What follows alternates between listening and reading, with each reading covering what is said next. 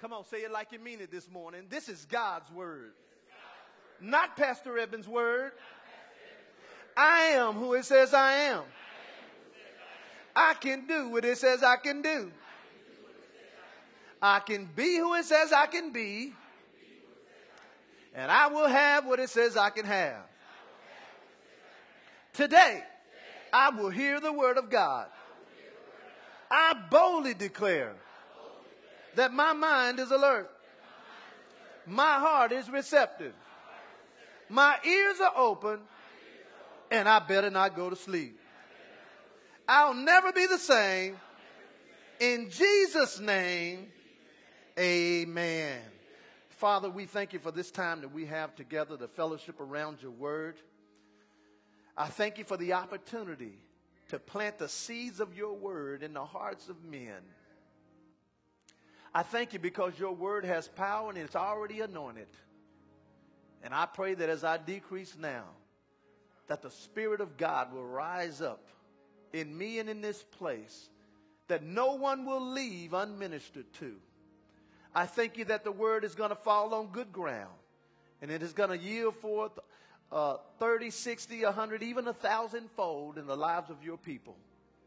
And so I thank you in advance for signs, miracles, and even wonders happening in their lives in Jesus' name. And everybody say, Amen, amen. God bless you. You may be seated.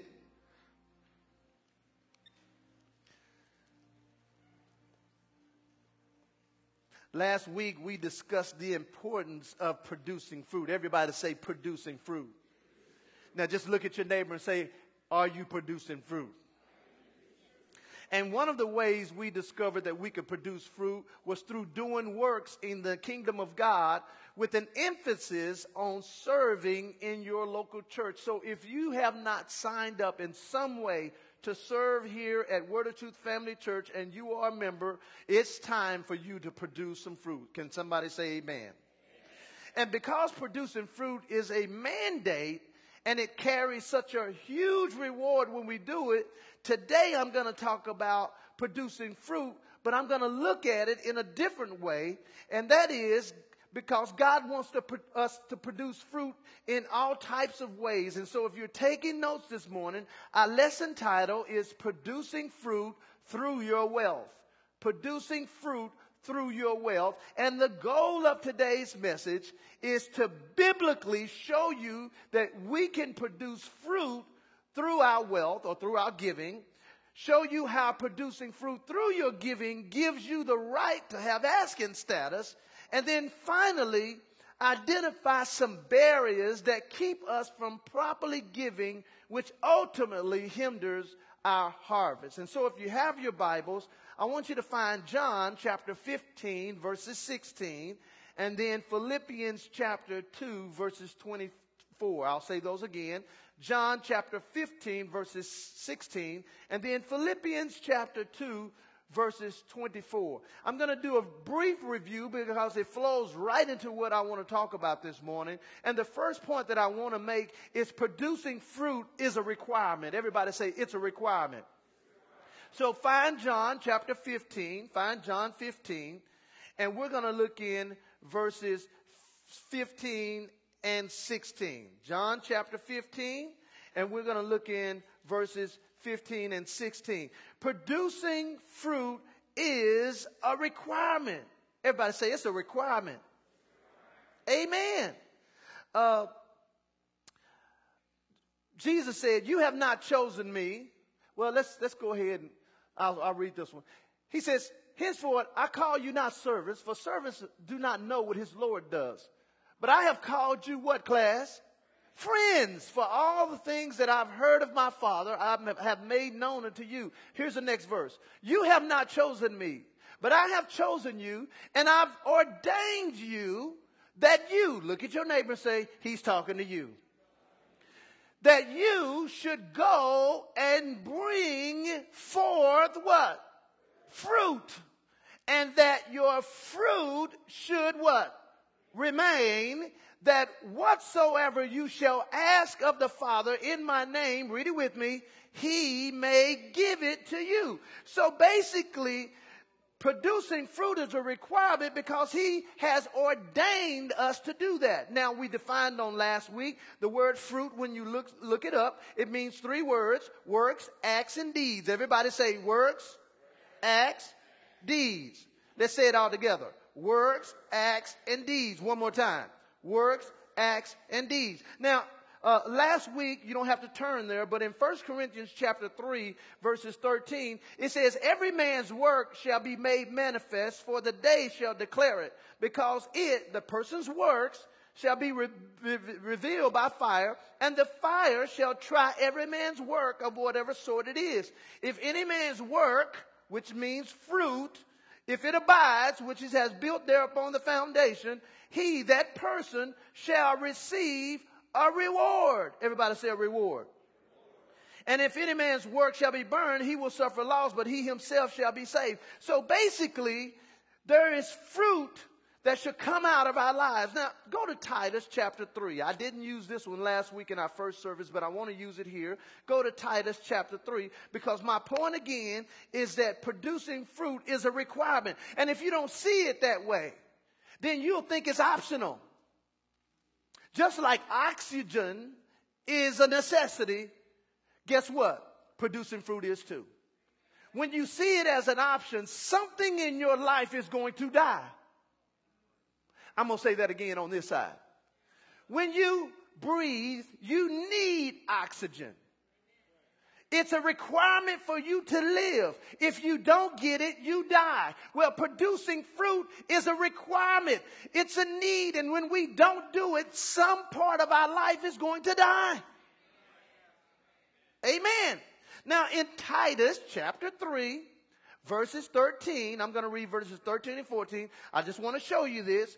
It says, bring Zenas, this was Paul talking to Titus. He says, bring Zenas the lawyer and Apollos on their journey diligently, that nothing be wanting unto them. And let ours also learn to what class? Come on, class. Maintain. What does maintain mean? Everybody say, keep it moving. It means to keep doing it. He says, maintain. What's the next two words? Good works for necessary uses. We could also say good fruit for necessary uses. Why? That they may not be unfruitful. So the moment we stop doing good works is the moment we become unfruitful. And once we become unfruitful, based on what we've read in John, we lose our asking status. Are you with me? So now, in fact, go to Exodus. I'm just going to give you a bonus scripture. Go to Exodus chapter 18. I know I'm a little off track, but that's okay. Exodus chapter 18. Exodus 18, and we're going to look in verse 20. Exodus 18, 20. Because I don't want anybody in here to leave thinking that serving is an option. Look at your neighbor and say, it's not an option. In Exodus chapter 18, verse 20, watch this now. It says, And you shall teach them the ordinances and laws, and shall show them the way wherein they must walk. And then you must also show them, watch this, and show them the work that they might do. That they what? That they what? That they must do. Notice he said the work that the people should do is a must. It's a necessity. It's not an option. And because we think the work is for the church, is the reason why most of us don't have the asking status that we should need. Now, some of you all say, well, Pastor, I work in the church. I've been working since I was three. I was in the church children's choir, and we sung this little light of mine, and I'm going to let it shine. I've been serving since I was three. Well, guess what? Here's the next point I want to make for you. Because some of you all are working and you don't have asking status like you should. And that's why I'm talking on the message today. Here's the next point. Producing fruit has a reason. Producing fruit has a requirement, but producing fruit has a reason. And there are three main reasons for producing fruit. Here's the first one. For God to be glorified. Because remember, in John, go back to John 15. Go back to John 15. And we're going to look at verse uh, I don't know what verse we want to look at. I'm just going to read you the verse. How's that? Jesus said, if you abide in me and my works abide in you, you shall ask what you will and it shall be done unto you. Herein is my Father glorified that you bear much fruit. So producing fruit has a reason. And the first reason is for God to be glorified. How many of you want God to be glorified in your life? All right. So that's the first reason why you need to produce fruit. Here's the second reason for souls to be served for souls to be served. In other words, God's kingdom cannot exist if we don't participate in it. Amen. God's hands are your hands. God's mouth is your mouth. God's life is your life. And so he wants to reach people through you. Can I hear an amen from somebody? Amen. So it also helps souls to be served. But then here's the third one that people fail to realize. It, the third reason is for souls to be preserved. Now go quickly to the book of Philippians chapter 2. Go to Philippians chapter 2. See, those of you who are bench warmers, see, you know, when you have a game, you have the players on the field, the coaches and all those people. Then you have the, you know, the support staff and the water boy and, you know, the ball uh, go getter and the referees and they're on the field. And then you just got this group of people that's in the, in the stands that's cheering. They came to watch. They didn't come to play. Well, everybody in the kingdom is supposed to be on the field. And I'm going to show you here that if you're not on the field, and when I say on the field, if you're not serving on the field in the kingdom, then guess what? Somebody's dying. You, you say, I don't believe that. Go to Philippians chapter 2, look in verse 24. I know this is a long verse, but that's okay. We're going to read it. Verse 24 says, But I trust in the Lord that I also myself shall come shortly to you. Yet I suppose it is necessary to send to you Epaphroditus, who's my brother, my companion in labor, my fellow soldier, but your messenger, and he that ministered to my wants. Verse 26. For he, who, Epaphroditus, he longed after you all and was full of heaviness, because that you had heard that he had been what? Sick. For indeed he was sick and close to death. But God had mercy on him, and not just on him only, but on me also, lest I should have sorrow upon sorrow. Verse 28. And I sent him therefore the more carefully that when you see him again, you may rejoice. Watch this now. And that I may be less sorrowful. And he says, receive Epaphroditus. Receive Pastor Everett. Receive him therefore in the Lord with gladness and hold such in reputation because for the work of what? For the work of who? For the work of Christ, he was close to dying. And here is why. Not regarding his life to supply your lack of service.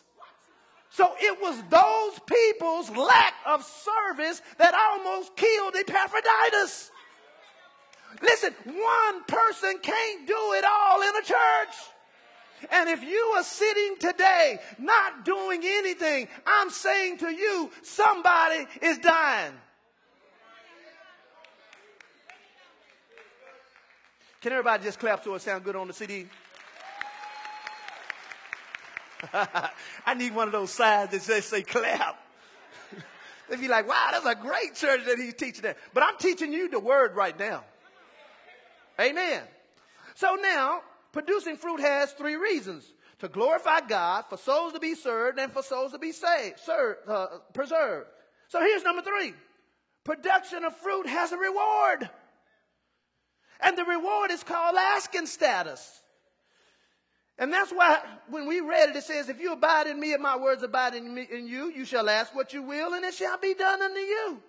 John 15, 15 says, if your fruit will remain, you can ask the Father for whatever you will.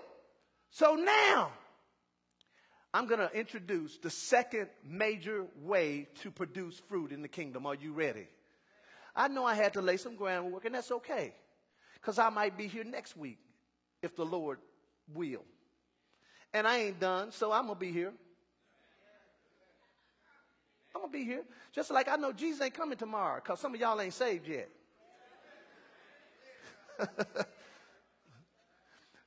Go to 2 Corinthians chapter 9. 2 Corinthians chapter 9. The second way that we produce fruit is with our wealth. And I'm going to show it to you because some of you all need to, you need to learn, you need to know this because you are working for the Lord and that's one part of your works. But you don't know that your giving is supposed to be producing fruit for you and you're not doing it the way you should and you wonder why you, some of your asking status comes to pass and some of it doesn't. Well, one plus one equals what? Two. Well, without the one, you can't have two. Uh, so some of y'all is one plus zero equals one. So you got some asking status. But then on the other side, he wants you to have the full, the full package. Well, in Second Corinthians, let me just show you that you produce fruit through your wealth, through your giving. In Second Corinthians 9, watch verse 6. But this I say, he who sows sparingly shall reap also what? Sparingly, and he who sows bountifully shall reap also bountifully. Every man's according as he purpose in his heart, so let him what class? Let him give, not grudgingly or of necessity, for God loves a what kind of giver? Cheerful giver. Now God don't hate a non-cheerful giver. He don't hate them, but he loves a cheerful giver. Watch this. This is good, verse 8. After you give, God is able to make all grace abound towards you. The word grace there means favor. That you always, watch this, have all sufficiency in all things, watch this, that you may abound to every good work. That can be translated good fruit. I can prove it to you because he goes on to say, as it is written, he has dispersed abroad. He has given to the poor. His righteousness remained forever. Watch verse 10. Now he that ministers seed to the sower, which is God, both ministers bread for your food and multiply your seed sown. Watch this. Read it with me. And increases the, the what? The what? Increases the fruits of your righteousness. When you give to the Lord, it is a type of producing fruit in your life. You say, well, Pastor, I still don't believe that. I know you don't. Go to Philippians chapter 4. Go to Philippians 4. See, the reason I know you don't is because we have a high percentage of people who don't do it. And, and I'll give you reasons at the end of why. Philippians chapter 4, look at verse 14. Watch this. Your giving enhances your living. If you want to write this down as a take home statement, your giving enhances your living. In other words, your giving helps determine your living. We think our check helps us determine our living. Man, if you, you are bound by a check, you are sad, sir. you're sad, you're going to be in a sad situation. Because as you may not have noticed, the inflation goes up, but your check don't. So if you are depending on just your check, you are a sad soul. Watch for Philippians chapter 4, look at verse 14.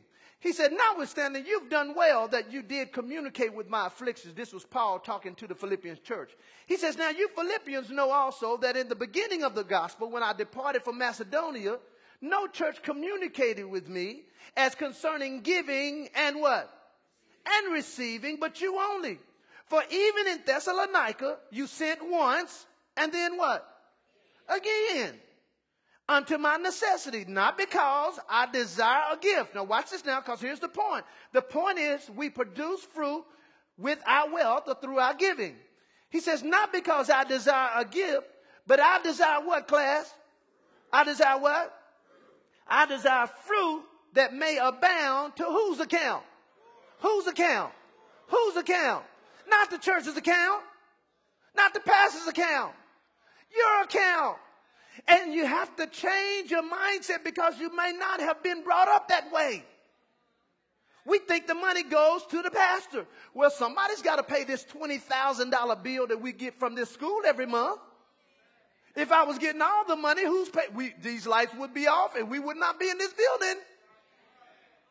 But notice here, that he said when they did give, it was producing fruit to their account. You say, well, Pastor, I still don't believe you. I know you don't. I know you don't. So go to Second Chronicles chapter 1. Second Chronicles chapter 1. Go to Second Chronicles chapter 1. And while you're going to Second Chronicles chapter 1, we're going to start in verse 6. I want to read uh, Philippians 4, verse 15 in the Amplified. It says, And you Philippians yourselves well know that in the early days of the gospel ministry, when I left, the Macedon- left Macedonia, no church assembled and entered into partnership with me and opened up a debit and credit account in giving and receiving except you. For even in Thessalonica, you sent me contributions for my needs, not only once, but a second time. Not that I seek or aim eager for your gift, but I do seek and am eager for the fruit which increases to your credit, the harvest of blessings that is accumulating to your account.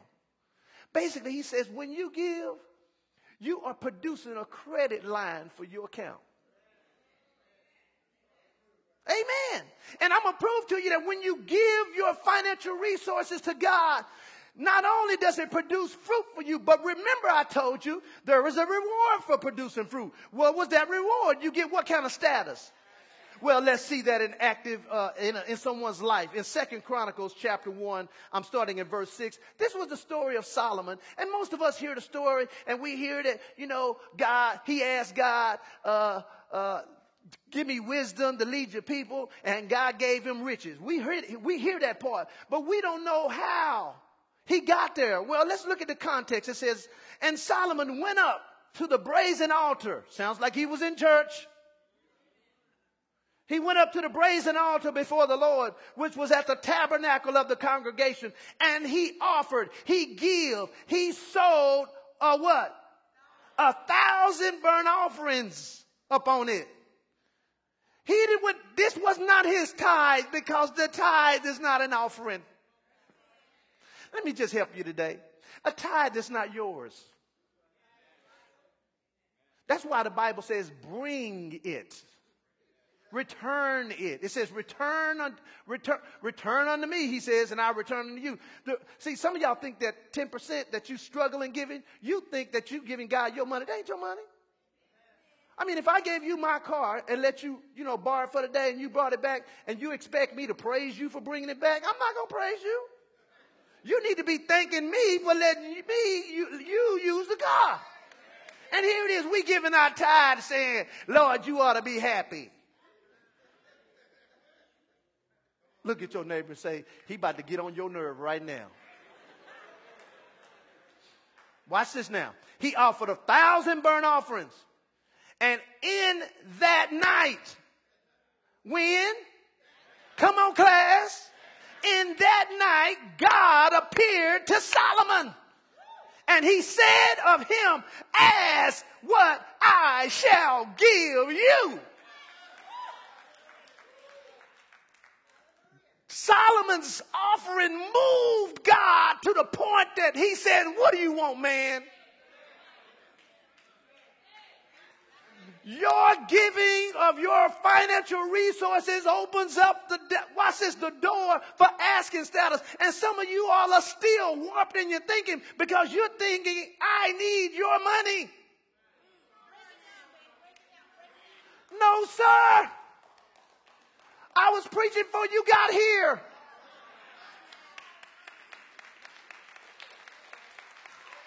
I mean, if you don't clap, let everybody clap. Come on, just. Even if you don't want to clap, just.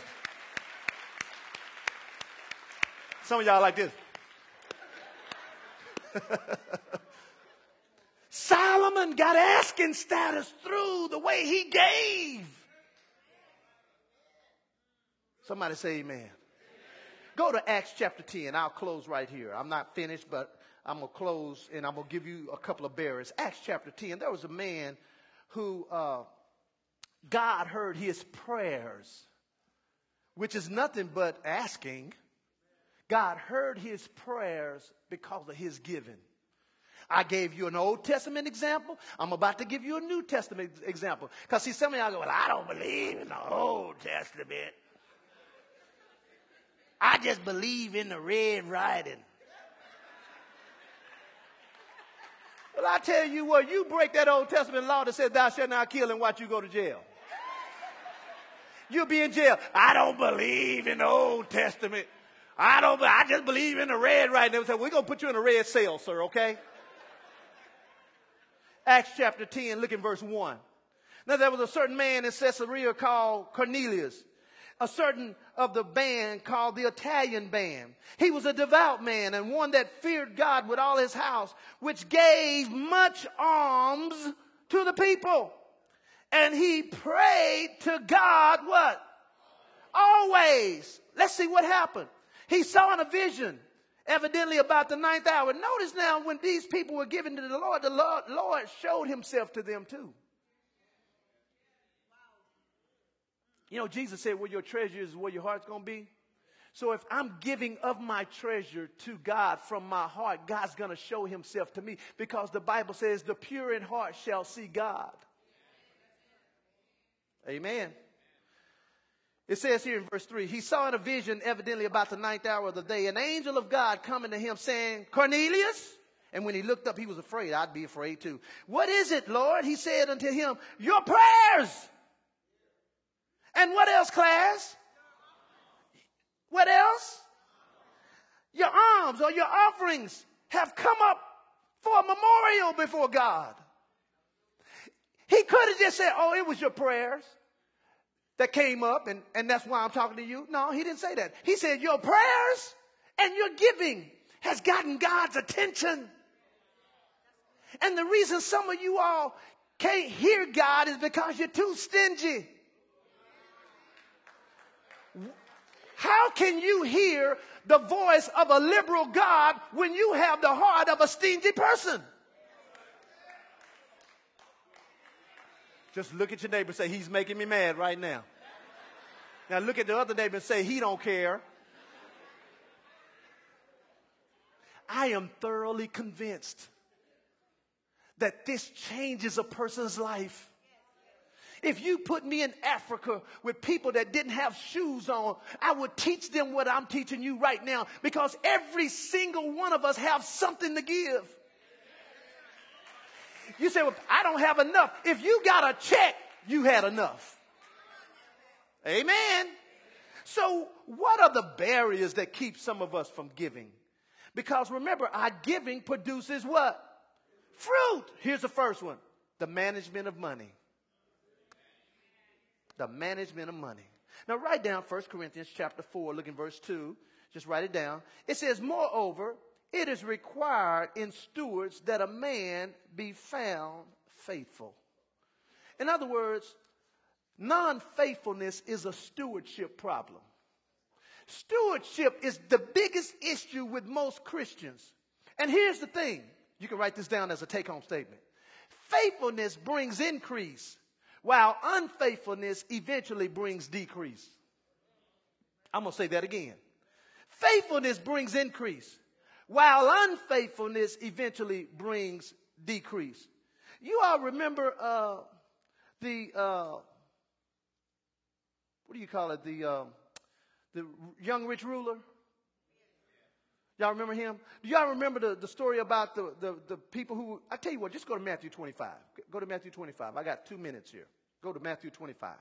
Look in verse 14. I just want to read this parable to you because uh, this principle that I'm telling you is true faithfulness will eventually lead you to increase. Unfaithfulness will eventually lead you to decrease.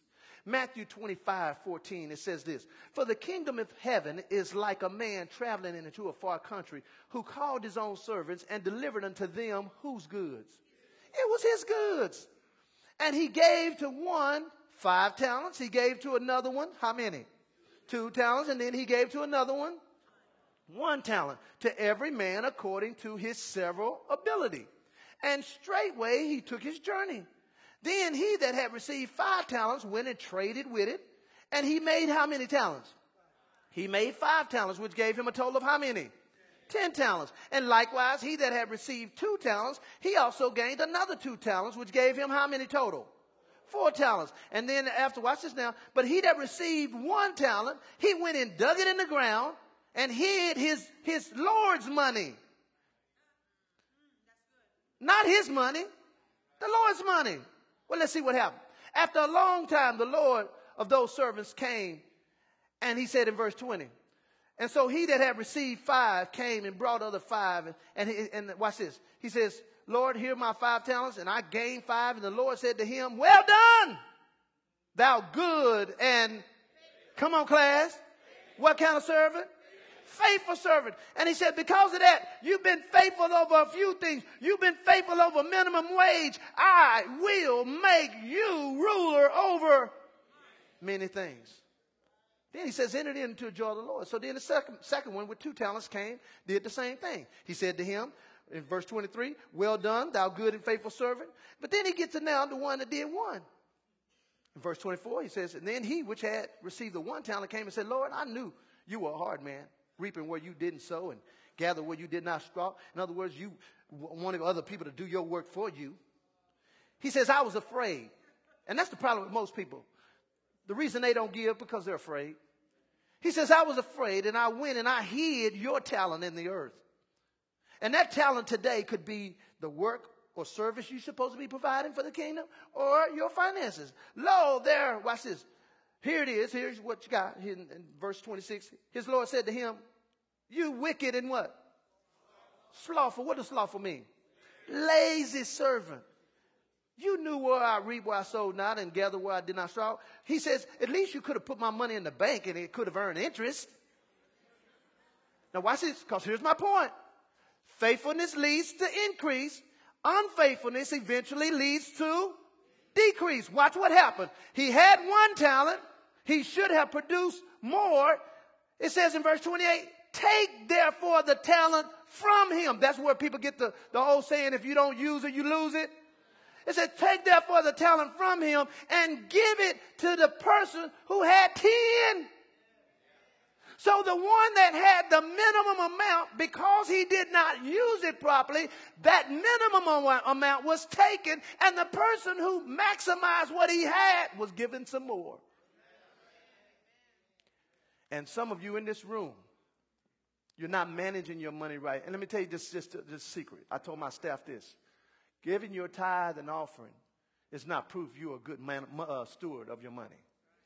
God looks at what's left after you give, to determine your status of whether you're a good steward or a bad steward. Oh, y'all didn't get that. Okay, let me give you a secret. Okay, y'all ready for this secret?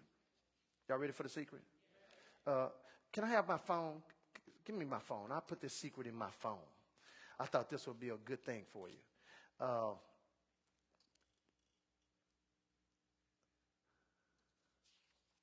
let me give you number two why I find my, my thing on my phone. Here's the second one. Here we go. Good stewards know what is coming in, what's going out. Proverbs 27, 23 says, be diligent to know the state of your flocks and look well to your herds. So guess what? I and you, we need to know what's coming in and what's going out and manage what's coming in and what's going out. Because if you don't manage what's, you know what's coming in, but if you don't manage what's going out, you're not a good steward.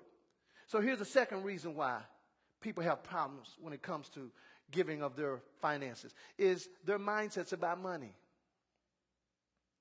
Everybody say mindsets.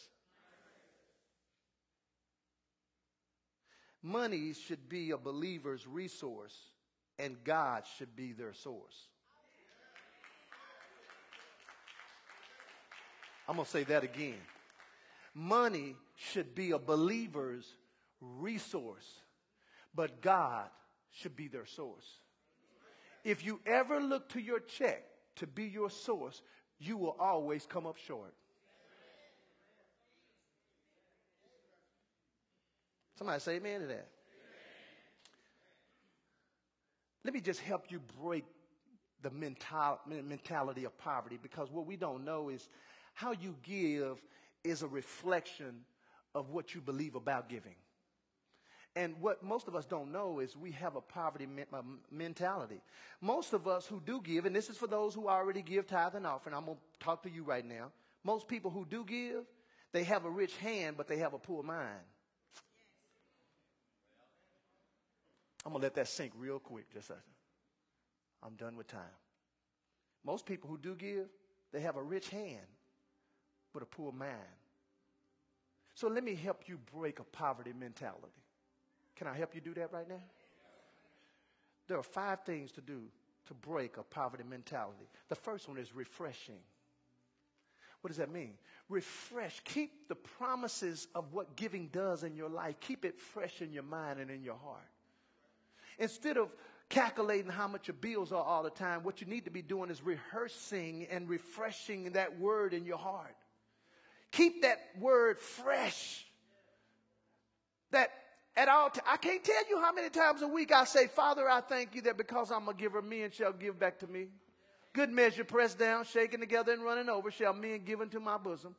Thank you, Father, that Word of Truth Family Church, we're a giving church. And because we are, thank you for lining up men, giving us favor in Jesus' name. I can't tell you how many times I say that a week.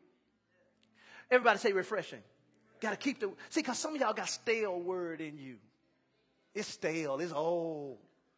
That bread is molded, man. He said, Give me this day my daily bread. Here's number two is returning. That means you just got to become a giver. You just got to do it. You just got to start tithing. You just got to do it. Don't be trying to calculate your way. Just do it. So, Pastor, I don't know what's going to happen at the end. You don't know what's going to happen at the end if you don't tithe. You just got to return. You got to have a mentality that what I have is not mine. Then number three, you got to start releasing. That, that's, see, tithing is not the end, it's the beginning. Offering and seeding is where you want to get to, and that's releasing. So that God, when God says do something for somebody, you can do it. And after you learn to start releasing, then you got to begin to rehearsing. Rehearsing not only what God said he has done, but begin to rehearse what he has done. That's what David did. David, he stood in front of Goliath. He said, You know what? I know I'm going to kill you because I've killed a bear and I've killed a lion. I know I'm going to kill you. When a financial crisis comes into your life, all you got to do is rehearse and say, Oh, no, I remember back in 1995. I didn't have a dime in the bank and my mortgage was due.